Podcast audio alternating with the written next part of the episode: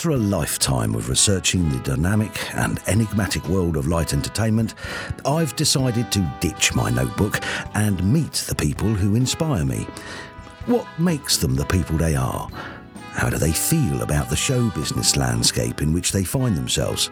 And in a world where anyone can be a star, is there still a need for performers who have universal appeal? Come with me on a journey of discovery as I get a unique insight into Britain's favourite stars with a little help from my glamorous assistants. Yeah, well, I say glamorous, more like hazardous. And of course, we'll have a bit of fun along the way. Since joining the BBC in 1971 as a junior producer, Paul Jackson has been responsible for some of TV's finest moments. Working his way up to executive producer of The Two Ronnies during the early 80s, Jackson went on to be a leading light of alternative comedy when he produced the influential Saturday Live, hosted by Ben Elton. In the late 90s, he swapped comedy for light entertainment when he became executive producer on ITV's long running Saturday night institution, Blind Date, alongside the late great Cilla Black, until 2003, when the undisputed queen of British television announced her retirement on a live edition of the show. I was interested to know his thoughts on an unparalleled career in television.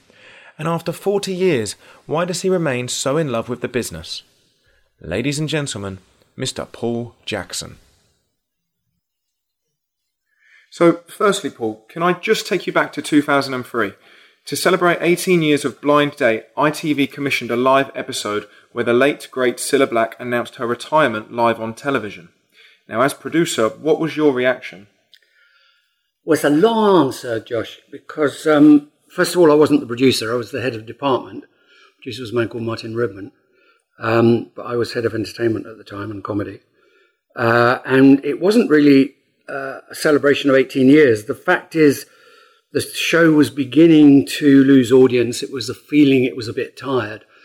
And we were, uh, I was head of entertainment at London Weekend at the time. London Weekend were on a little bit of a warning from the network centre that it was likely not to get renewed or at least not nearly so many episodes. And so, rightly or wrongly, and I think on balance probably wrongly, we decided to try and introduce some big changes into that season. And we did things like date or dump, where the uh, where the chooser could have a second go once he saw the person come around the corner, and so on. And I think those things rarely work. You know, for, formats that are as successful as Blind Date are successful because of how they are and you start fiddling with them and naturally you lose some of the magic. And Cilla particularly wasn't happy with the changes. But one of the changes we did make was uh, we suddenly thought, why don't we do a live one? You know, she's a consummate broadcaster. She'll have no problem at all handling this live. Um, and so we we chose just after Christmas, which is kind of the middle. You know, the show ran right across autumn winter. I think we chose the first one back after Christmas to go live.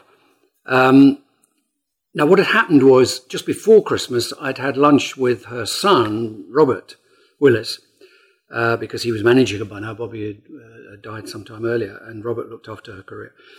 And things were clearly declining slowly uh, at ITV. As I say, Blind Date wasn't doing the numbers it had done. Surprise, surprise, had gone, and we'd never really found an alternative vehicle for her. And uh, I discussed with Robert the fact that she should keep control of her own career because she's a phenomenal artist. And, you know, sadly we lost her last year. And, and actually the RTS did a major event for her a few months before she passed away, which I was delighted to be involved with. She was a very considerable talent. There's not many people who've built massive popular careers on both ITV and BBC, and she's she's one of less than a handful. Um, but things were were slowing down, and I wanted her to have uh, be in a position of making her own decisions about her career and not having them forced on her. And I had that conversation with Robert uh, before Christmas, and then they went off to Bahamas as they always did every Christmas. Um, and what I'd said to Robert was, "Look, you've got a live show coming up. Uh, you know, I'll leave you with that thought." So when they came back and we got into the studio for the live show, I wasn't prepared for anything at all. I said to Robert, "How are you?" and "How's she?" and "You had a good holiday?" and so on. And there was no hint of anything going to happen. But as she stepped onto the stage and, and made the announcement, because she made it right away at the top of the show, and she just said very simply, I've decided that uh, this will be my last series of, uh, Blind Date, and I'm taking this live show as an opportunity to tell you. I was absolutely not surprised because we discussed it two months earlier in, in the Ivy. Um, and I was very grateful she'd done it, to be honest, because, uh, as I say, she was a very, very significant television entertainer. And I think for those kind of people to go out when they choose to go out or to leave their biggest vehicle, she's done other work since, obviously, she did do other work. But for her to say, you know what, I think this is the right time to stop, I think was the right way to do it. And I was very glad that she did that. How much my advice had to do with that, I've got no idea. That's between her and Robert. But um, I was delighted that she did what she did when she did. Better to go out on a high and make that decision yourself. Walk down right? on stage to an adoring audience. The audience went berserk. I went down after the show and said, "Please, you know, you are going to be the last people ever to see Cilla Black in a blind date studio because the rest of the series was recorded, obviously." And they went berserk for her. And I think, you know, to see an artist of that caliber stand in the middle of a stage and say, "I've decided time's come to to rest this this gig," that's great. Perfect. Now, British showbiz is full of dynasties. One thing that people may not know about you is your late th- father was also a producer, working on early episodes of This Is Your Life and What's My Line. How did it feel following in your father's footsteps? Well, he was. T. Leslie Jackson was my dad, and um, he did really most of What's My Line and uh, and This Is Your Life. He was producer of those and directed them, and uh, carried on up to things like Call My Bluff and so on. He was kind of the game show, uh, quiz show guy. Uh, and I grew up around that, and really always wanted to to follow him into the business. Originally, I wanted to be a stand-up comic, but uh, or an actor, but both of those are quite hard. Um, and producing is not easy, but it's not as hard as being a comic. So, uh, but I used to go to studios with him when I was a when I was a kid. Of course, it was a great time when I was a young teenager to go to studios because there was Top of the Pops and the Beatles and the Stones, and that was the week that was, and so on. And I was hanging out with all these people around the studios. It was rather wonderful. Um, but it's not much of a dynasty because it was him. He, he had no connections at all. He came from a very poor uh, family in the tenement slums of Dublin. He was one of the very few Protestants, would you believe, in uh, when the uprising was going on in 1916. He was they were Christian scientists, which is typical of Dad. Um, and and I'm the last. My, neither of my daughters have got any interest in this business, so uh, it's been a very short-lived dynasty. But it's panned across, as it happens, the sort of history, the relevant history of television light entertainment. When, when he came back from the war, when he was demobbed, he went into Ali Pali as a cable basher and rose up to be an executive producer.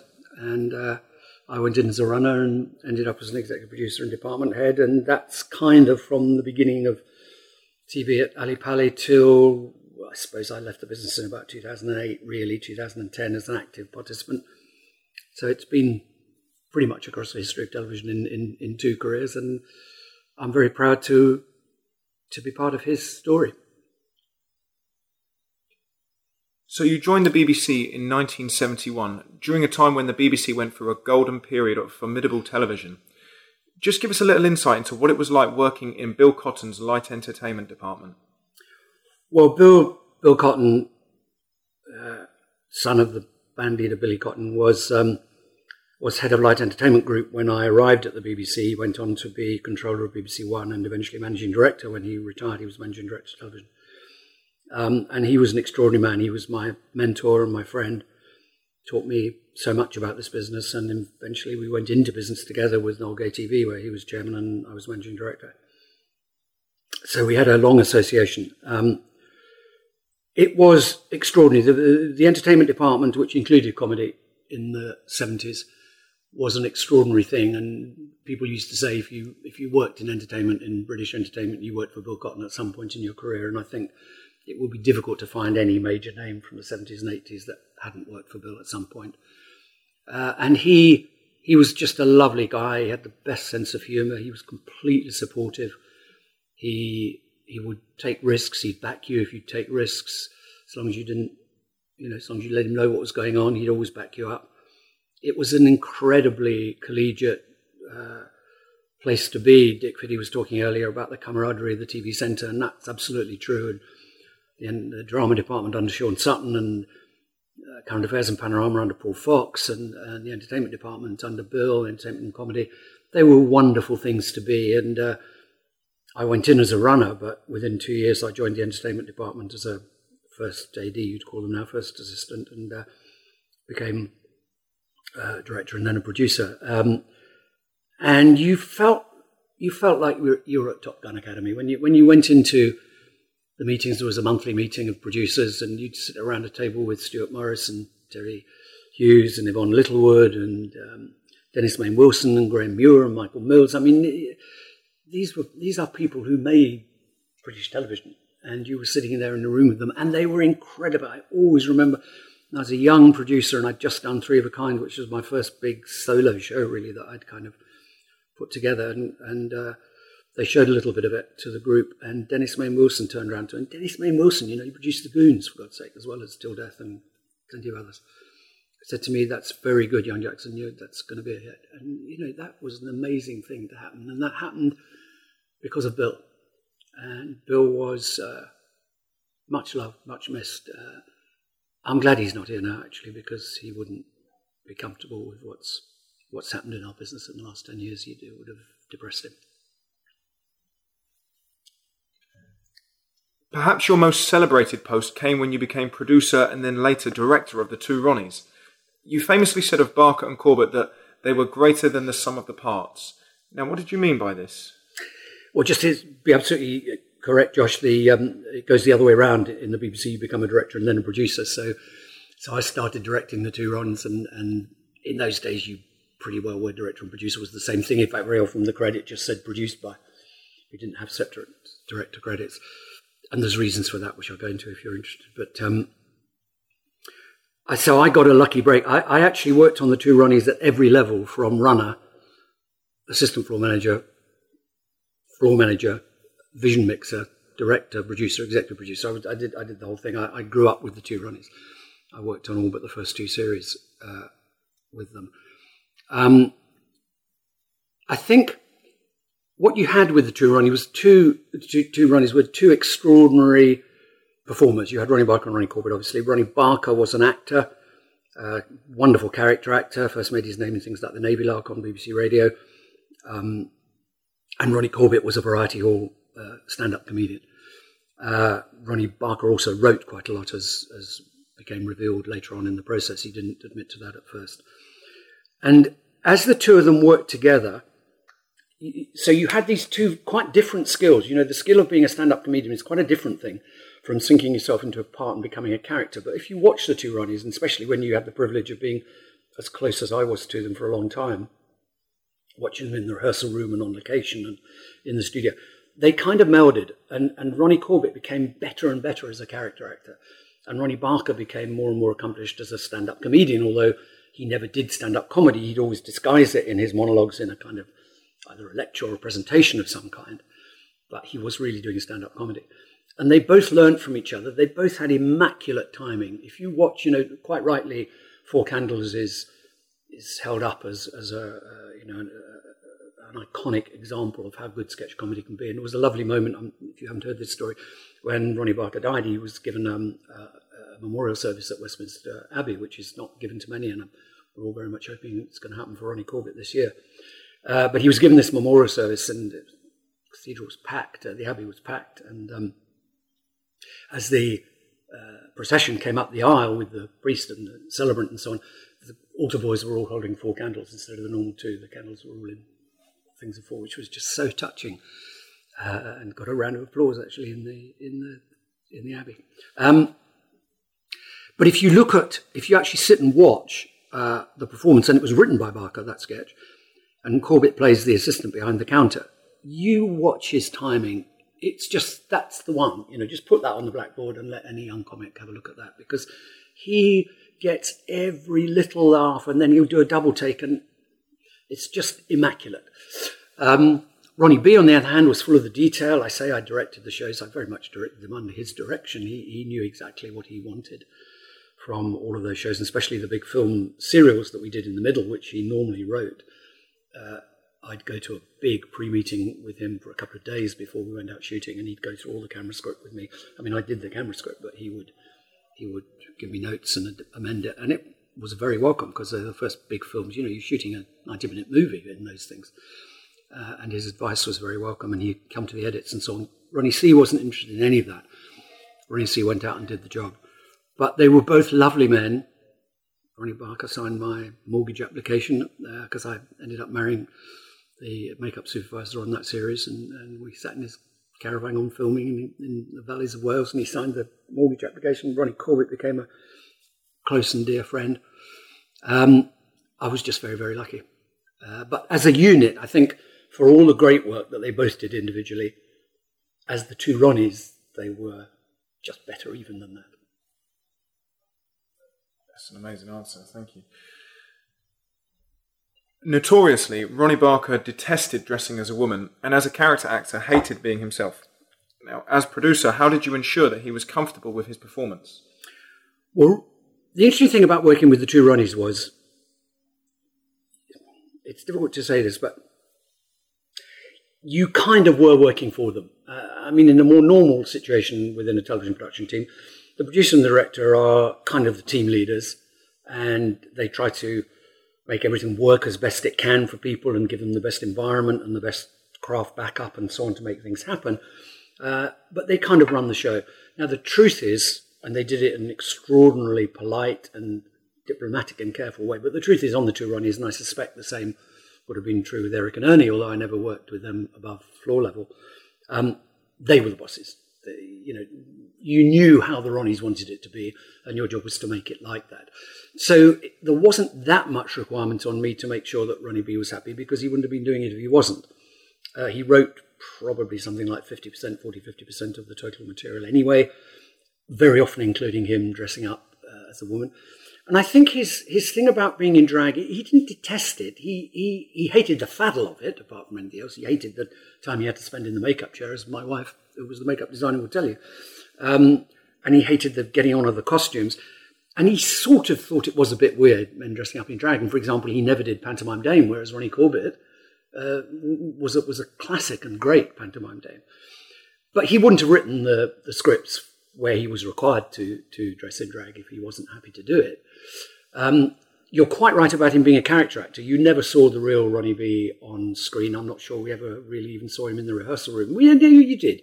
You could go out for dinner with him. I, because of the film directing, I used to go out on long recces with him before we went away on film, and he'd be very interesting in the back of a car and uh, or, or, at dinner. We, we, were driving around the countryside in, in Gloucestershire one day. Uh, this is a true story. We're driving along the back of a car on a recce. We've been driven by the driver, and he suddenly pointed out of the window, and there was a five-bar gate, and there was a hare sitting in the gate. And as the car went past, the hare jumped out of the gate, and he pointed at it, and he said to me, "Hare in the gate." which I'm sure you know is a technical film term for, for when the uh, emulsion damages the film as it runs through the camera. Barker said that in this is an absolutely true story. We were travelling in a car, he saw the animal in the gate, and he said it, hare in the gate, in time for me to look at it and see it. And I remember after that, I gave him a book of poems by Thomas Hardy because there was a, there's a lovely Thomas Hardy poem, uh, which the chorus line is, he was a man who used to notice such things. And it was about a man who was a man of the country and a man of the earth. And uh, and I just thought that of Barker. So he did reel himself. Um, but certainly, from the minute he was in a rehearsal room or a studio, he was he had to be in character. He needed a character. So even when he sits at the news desk reading out news items, that's not Ronnie B. That's Ronnie B. being a newsreader. Brilliant. A well documented tale in British light entertainment is when Bruce Forsyth swapped the BBC's Generation game for the ill fated Bruce's Big Night on LWT. Now, luckily, you were on the other side of the story as producer of Larry Grayson's Generation Game, which was riding high in the ratings. What was it like going up against Bruce, and how did you how did you maintain this success? Well, again, sorry, just, just to get the facts absolutely right, um, I was the director. A legendary figure called Alan Boyd was the producer at the time, and I worked with Alan. Alan produced, and I directed those shows with Larry. I'd worked on the Gen game uh, with Bruce. Uh, and Anthea and Isla as a floor assistant and a um, uh, AFM and so on. Um, and when Bruce defected to to uh, David Bell and London Weekend Television, it was a big blow for all of us. And then these stories started to emerge about you know Bruce's big night. He's going to slam the whole Saturday night schedule. And I've got to say the BBC were very worried because the BBC uh, Saturday night was incredibly important. You know the the Bill Cotton Saturday night that went roughly House Party, Generation Game, um, Two Ronnies or Walking Wise or Mike Yarwood or something like that, Match of the Day, Parkinson. That was that was a fixture of um, family entertainment in, in the 1970s. Uh, and London Weekend set out to attack that. Um, and when we first heard about the big night, we thought, oh my God, he's going to kill us. You know, I mean, they're going to throw everything at it, which they did. Now, with hindsight, it's it's easy, isn't it? But I think I think all of us, including Bruce, would say, in hindsight, it's too much. You can't do that long. You can't do three hours or three and a half hours, whatever it was. And of course, he didn't famously Cannon and Ball. Uh, got a break on that show and eventually went on to do their own series, which I ended up producing. Um, there was a game show element in it. There was an interview element. So really, it was three, normally three different shows put together as one big night. And I think the trouble with that proved to be that you can have too much of a good thing. You know, you might like to see Bruce uh, doing a game show. You might like to see Cannon and but you don't want to see the whole thing all night. And and there's too many attack points for the for the BBC to get to get the finger back in the hinge. So you know, even if it reduced the, the viewing on the six o'clock kind of Noel Edmonds type slot. You got another crack at it with Gen Game coming up at seven o'clock, and you, and unfortunately, the chipping away in the different parts of the wall pretty quickly brought the wall down, uh, and and the show didn't work. So.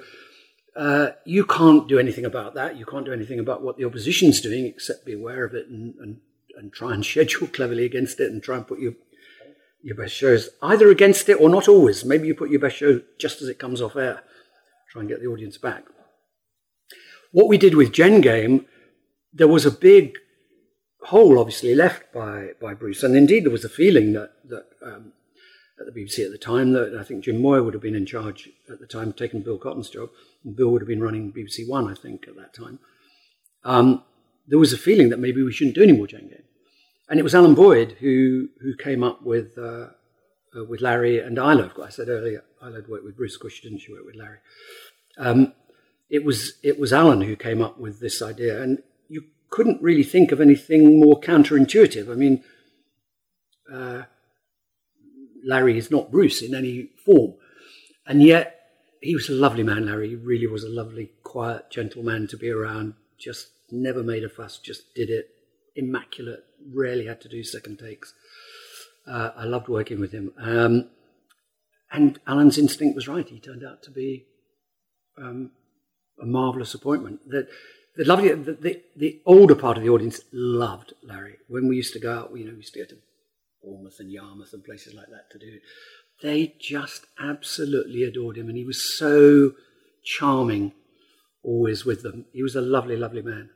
Uh, but it was a, it was the inspiration of Alan and possibly others, I don't know, uh, to put him in there. And then you just carry on doing the show as best you can, and you you play to Larry's strengths, which were, you know, Larry wasn't great at doing the big drama at the end, as Bruce had been. Bruce would come in and read the lines.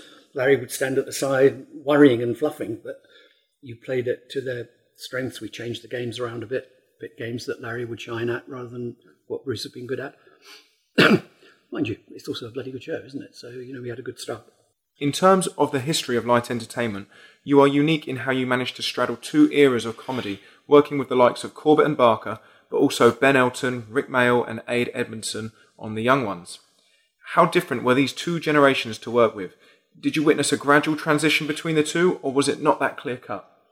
Well, I was very lucky because I, I just managed to get to a senior position within the entertainment department in time to do shows like Blankety Blank and Gen Game and Top of the Pops, and most particularly the two Ronnies, uh, as a producer and director. So I'd worked on those shows, but only for a couple of years when this alternative comedy thing came to my attention, uh, largely because the comedy store opened in, in Soho. And I didn't go to the first night, sadly, uh, but I know a lot of people who did. And uh, I went to the second or third night. Um, and got to meet these guys. And the funny thing about it was the comedy store originally was in the Nell Gwynne strip club, which was on a little alley just off Wardour Street, just opposite where the Groucho is now. And just up from where the Groucho is now used to be the Marquee Club, the legendary Marquee Club, where in the 60s uh, bands had played, uh, the great bands of the era had played. And I used to go every Monday night, and it was either Manfred Mann or Georgie Fame or uh, Moody Blues, I think, played there occasionally. So I just remember going there that first night and thinking, you know what, this is like, what would it have been 20 years earlier, 10 years earlier, going to the marquee and seeing these bands who you knew were going to be special. I was watching people and I thought, you know, these guys are going to do something. I don't know how big they're going to be, but they're going to be something. Uh, and that, in a way, kind of made me more enthusiastic, kind of convinced me that I'd seen something worth seeing. And so I went back to the Beeb because of the patience and foresight of a man called Robin Nash, um, who was my boss at the time as head of variety. He let me, let me do a pilot with these guys. And that led on to the young ones. So I was in this strange position, and also Three of a Kind started about the same time. So I was working with the Three of a Kind lot, who really were a bridge. I mean, Lenny, particularly, was an old variety act. He'd fronted the Black and White Minstrel Show for a long time, unbelievably. Uh, and now he was doing Three of a Kind, which was a much more cutting edge, much newer kind of comedy, but Saturday night. And then the young ones on BBC Two in midweek, Monday night. Um, and yet I was still also directing the two Ronnies, producing the two Ronnies. So it was a fascinating time. And they were both. I think the big thing to remember with the with the so-called alternative comics, they were massive fans of all that history. So you know Hancock and Peter Cook and Dave Allen and Cook and Moore and the two Ronnies and and Wise, they were heroes to the to the young ones. Um, was this sort of perception there was a battle? There was no battle at all. They had they had a, a youthful ennui, a youthful boredom with the kind of dinner jacketed nightclub set, the kind of you know let's play around the golf in the morning and isn't your mother-in-law fat? They didn't. They thought that was lazy. sort of political objection to it. They just thought it was lazy, and they wanted to do a new kind of comedy and new kinds of jokes. But famously, uh, the the year, whatever the year of the first Young Ones was, eighty three, whatever it was. Uh, Bill Cotton used to have a huge light entertainment department Christmas party every year, and it was a legendary party. Everybody who was anybody in entertainment went to this party. Uh, and of course, after we'd done the first season of The Young Ones, the Young Ones were invited. And they were just so, what you mean? The two Ronnie's going to be there? Mike Yarwood's going to be there? And Dave Allen's going to be there? Yeah, yeah, yeah. Uh, meanwhile, some of the bosses at the Beeb were saying to me, they're not going to get pissed, are they? They're not going to cause a scene, are they? Uh, and it was, it, it, you know, it was a wonderful night. They came, they were in awe. I remember Ben meeting, me introducing Ben to, to the two Ronnies who happened to be standing together. And he was just in awe. I mean, he just couldn't believe it. He was only a year out of university, know. It was a fabulous night. It did get a little bit raucous towards the end, and we did a little bit of shepherding out of the of the door with, with one of the party uh, with his penis hanging out of his trousers um, as a little joke that he, no, not many people had spotted actually, but we managed to get him out the door before they did. So uh, they were very they were very different, but most importantly, everything I'd learnt on the two Ronnies, all the skills, all the tricks, because Young Ones was a difficult show to produce in days before CGI and digital techniques. Doing some of those tricks that we did in the Young Ones were very difficult to achieve. And not only did I use every ounce of what the Ronnies had taught me, but I used every department in the BBC, departments which sadly no longer exist, like in-house visual effects and makeup and wardrobe and, and design and so on, to get the effects that the Young Ones had written in their script and we couldn't have made that show anywhere else in the country at the time. You, you needed the massive resource of the old BBC to make that show work. But they were just as disciplined as the Ronnies. They turned up, they worked hard. You had the writer in the room just the same way as you had with the Ronnies. Uh, you don't get to be as good as both those groups of people are without you dedicate yourself. You've recently fronted a BBC Radio 4 extra series entitled The Comedy Controllers, which celebrated the many landmarks in British comedy. When researching for this, what were the aspects of the story which surprised you most? Well, it was a fun time. We've just done four three hour shows, although we, we only chatted for about an hour and a half of that, and then there's episodes of the of the shows slotted into that. Um, and it turned out to be a lot more work than I thought it was going to be because, of course, the, the idea of the show is to go back to the 40s and then come right through to uh, 2016. It was uh, the idea was triggered by the Radio Times poll of best comedies of the century, which was run by Mrs. Brown, um, and to look at comedy across that whole period, mainly on radio but also on television.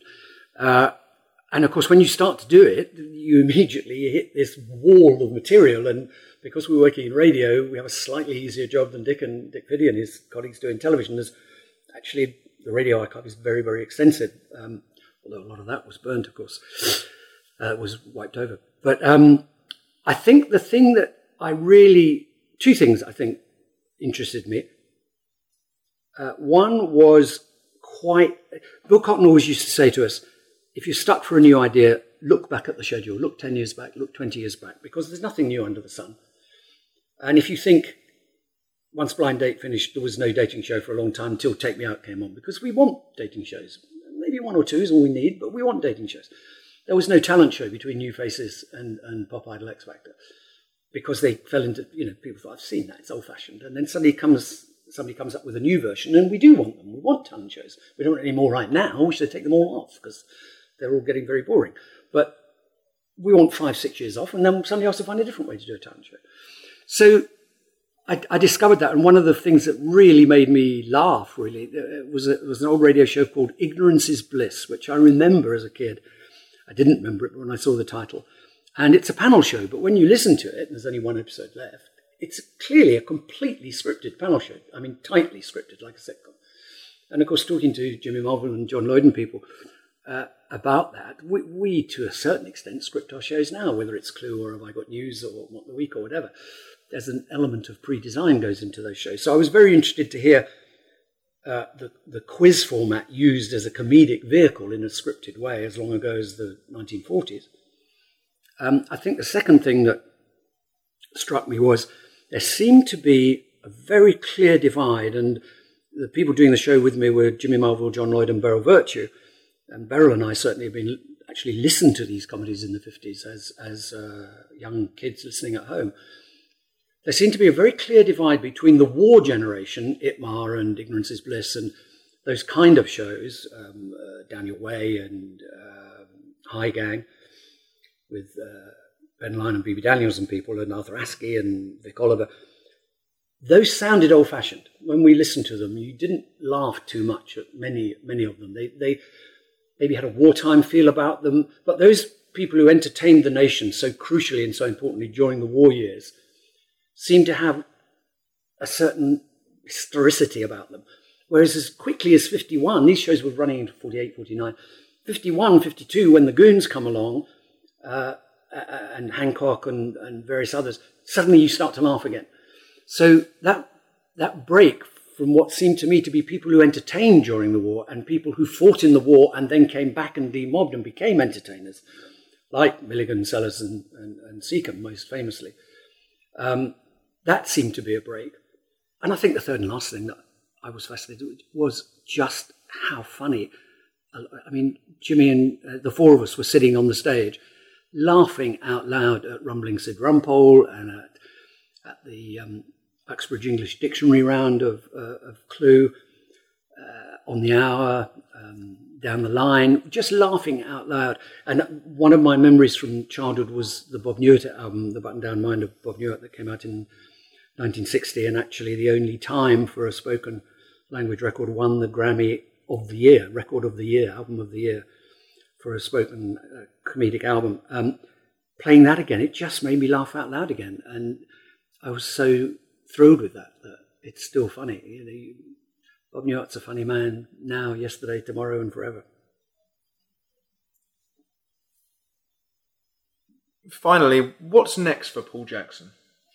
Well, I'm retired. I'm a very old man now, Josh. You know, I'm, I'm, I'm putting up my clogs, really. But um, I got a phone call uh, last year asking me would I be interested in, in working on Benidorm, the ITV comedy drama, which I commissioned as a half-hour sitcom 10 years ago, 11 years ago, when I was at ITV. And uh, I've always liked the show, and I've stayed friendly with the uh, the people involved in it, particularly the writer, Darren Litten, uh, who's a very, very clever writer. And of course, it was originally produced by my dear friend and colleague Geoffrey Perkins, the late Geoffrey Perkins. So I've got a lot of affection for the show, and uh, I said, yeah, I'd love to. So we're just, I've got a big read through tomorrow and Thursday of um, uh, the first block of episodes for the new season. We're just about to head down to Spain again in the spring and shoot nine more of those, and you know, hopefully more after that. And I'd, I'd certainly keep doing that as long as they or ITV ask us to do them. I did a work with Matt Lucas last year, who's another comedian I'm very fond of and enjoyed that a lot. Let's see if anything comes of that. But um, largely, largely, I'm uh, uh, wander down, have a pint, come back and watch some telly, watch the rugby. I'm off to Cardiff at the weekend. That's fantastic, Paul. Thank you very much. Thank you very much to our guest for being the subject of another Beyond the Title interview. If you like this, why not browse the website and see if there's anything else that takes your fancy? Don't forget to like our Facebook page to receive updates on forthcoming interviews and to see more information about me and what I do. Thanks again, and hopefully see you next time for another Beyond the Title interview.